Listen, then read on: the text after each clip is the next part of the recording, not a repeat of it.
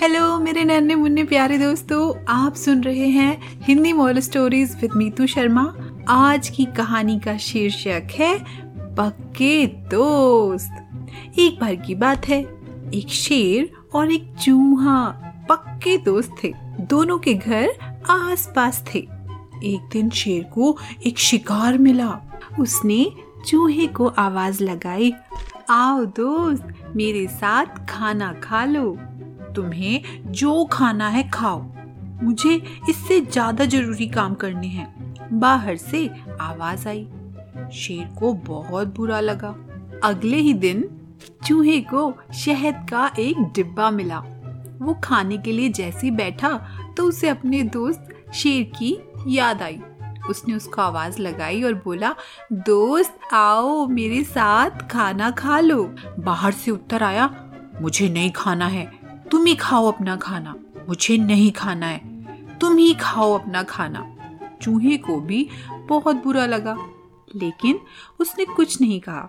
दो दिन के बाद दोनों जंगल में मिले। दोनों की दोस्ती इतनी पक्की थी कि खाने वाली बात को भुलाकर वे फिर से एक साथ खेलने लगे। बातों ही बातों में दोनों को पता चला कि शेर ने जब चूहे को आवाज़ लगाई थी तो उसने तो सुनी ही नहीं थी। और ना ही चूहे ने कोई रूखा सा जवाब दिया था। शेर ने भी यही बात चूहे को बताई। चूहे की आवाज़ ना तो उसने सुनी थी और ना ही कोई खराब सा जवाब दिया था।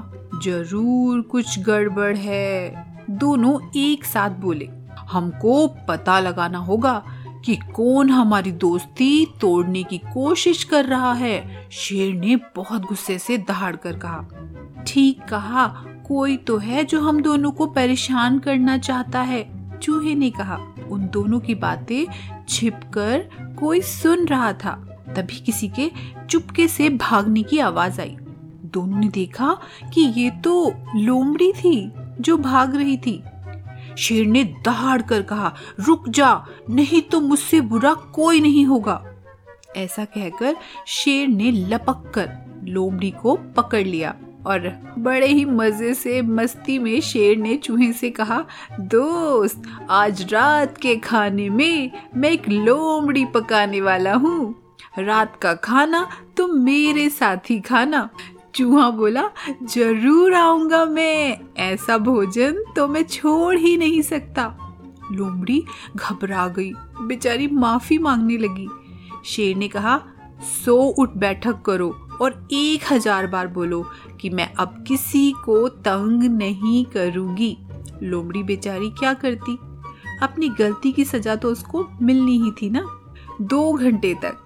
बस वो यही वाक्य दोहराती रही। अब मैं किसी को तंग नहीं करूँगी। अब मैं किसी को तंग नहीं करूँगी। और शेर और चूहे की दोस्ती और पक्की हो गई। अच्छे दोस्त किसी तीसरे के कहने से अपनी दोस्ती को खत्म नहीं होने देते हैं। तो आप सुन रहे थे Hindi wall stories with Meetu Sharma. आपको ये स्टोरी कैसी लगी, मुझे ज़रूर बताइए। आपसे मैं फिर मिलती हूँ एक और नई शिक्षाप्रद कहानी के साथ। तब तक अपना ध्यान रखिए और अच्छी अच्छी बातें सीखते रहिए। बाय